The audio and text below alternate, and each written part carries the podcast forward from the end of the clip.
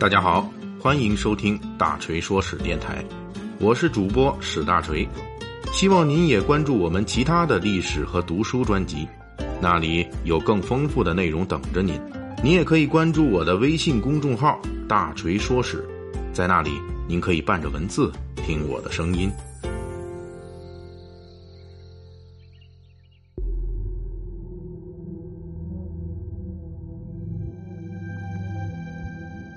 九十年前的四月间，日本东京，一位华侨富商经过慎重考虑，接受了来自中国东北的东北军奉系军阀的外交主管王家珍的任命，接受了一份叫做驻日办事员的差事。这份差事没有薪水，完全是义务工作。从此，这位侨商就成了奉系军阀在日本情报工作的重要成员。这个侨商在一九二八年四月接受任命的时候，并没有想到，他正式当间谍之后接受的第一项绝密任务，将给世界带来怎样的巨大影响。本期大锤说史，大锤就为你讲述这名义务兼职的中国情报人员，在九十年前的日本东京是如何导演了一场惊天谍案的，以及这桩惊天谍案遗留至今的种种谜团。一九二八年四月，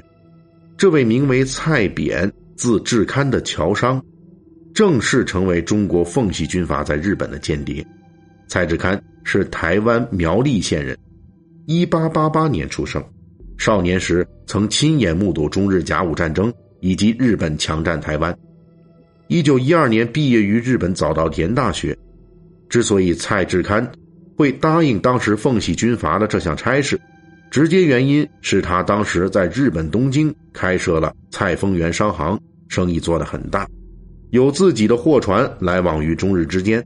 尤其是在中国东北与奉系军阀有不少商务往来。一九二七年底，蔡志堪与奉系官员王家珍结识，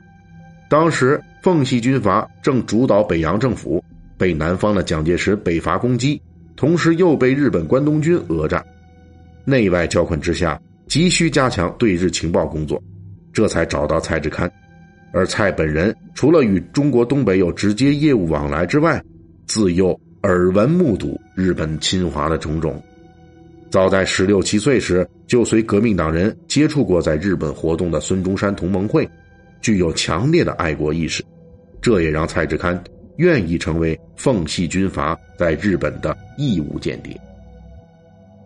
当上这个义务间谍没过多久，在东京的蔡志堪就接到了中国东北邮寄来的一个包裹，里面装的是大饼子，饼子里面是王家珍用密信药水写给他的一个任务。英美方面目前传说，日本田中首相有奏折呈送天皇，对我东北利害相关，可否迅速搞到？费用多少在所不惜。蔡志堪看完就头疼了。王家珍在密信中所说的田中首相给天皇的奏章，就是此前一年，也就是一九二七年六月到八月间，当时的日本首相田中义一召集与中国相关的军政外交关键人员，接连召开了对华政策的东方会议和大连会议。一九二七年八月底，田中义一将会议内容整理为日本帝国关于满蒙的积极根本政策。呈给日本天皇，这份绝密文件就是田中奏章。欧美等国相继真知，这份田中奏章的内容就是日本侵华，特别是侵略东北的行动指南。但是日本也知道这份内容是绝密，严加防范，导致一年之后到蔡志堪得到命令的时候，外界对田中奏章的具体内容仍一无所知。这么棘手的任务，接不接呢？蔡志堪盘算再三，决定从他一直接触的一批日本政要下手。蔡志堪在日本经商多年，结交了不少日本高官，这个钱可不是白花的。很快，蔡志堪找到了当时与田中义一政见不合的床次竹二郎来探口风。通过床次竹二郎，蔡志堪了解到一个关键性信息：现在的内大臣牧野深显也看不上日本陆军。在中国的一系列咄咄逼人的武装行动，希望采取某些措施来控制一下这帮陆军疯子们的行动。这里大锤需要解释一下，这一年的日本正处于大正时代到军国主义过渡的十字路口。当时的日本对华政策大致可以分为陆军内部一批疯子的强硬路线，也就是要求立即侵华，以及元老西园寺公望等人主张的对外协调国际路线。啊，这种路线呢，他不反对侵华，但是强调必须考虑英美等列强对日本侵华的态度和反应。而田中义一呢，则代表最弱的第三方，也就是骑墙派或西尼派。他本人出身于陆军。同时，也多少会考虑到当时华盛顿体系下列强对日本侵华的制约。也就是说，牧野深显与田中义一等人的矛盾，不在于是不是侵华，而在于要不要考虑日本大规模侵华可能导致英美直接插手这样的严重后果。但是，牧野深显需要敲打陆军疯子的这条信息，给蔡志堪提供了一个打开田中奏章的。缝隙，顺着这个缝隙，蔡志堪开始了上下活动。他冒险宴请牧野深显，与床次卓二郎联手出马。不仅从政治上反复陈说此时日本侵华会激怒英美，而且还下了重金。最后，终于从牧野深显那里得到了一个许可。什么许可呢？如果能够确保把这事儿曝光给英美。给予田中内阁充分的压力，那么田中奏章就在日本皇宫皇家书库里，你可以去抄一份。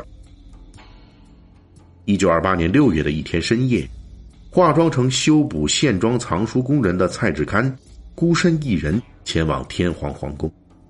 在那里，他拿出牧野深显提供的东行牌，在牧野深显一个小妾的弟弟的引路下，直奔皇家书库。由于是深夜偷偷潜入，蔡志堪无法使用照明设备辅助照相机拍照，只能手抄，一连抄了两天。这次胆大包天的间谍行动就在日本天皇家里完成了。随后，这份绝密情报被蔡志堪亲自送回中国东北，又辗转递交给了当时的南京国民政府。随后，在中日交涉时被中方媒体公布。一时间传遍全世界，不仅成为中日谈判斗争中的重要工具，而且成为英美等国压制日本的口实。这份田中奏章之所以引起当时国际社会的轩然大波，就是因为它的侵华内容太令人震惊了。尤其有名的是这一段：日本唯欲征服中国，必先征服满蒙；如欲征服世界，必先征服中国。倘中国完全可被我国征服，其他如中小亚细亚及印度、南洋等异服之民族，必为我敬我而降于我。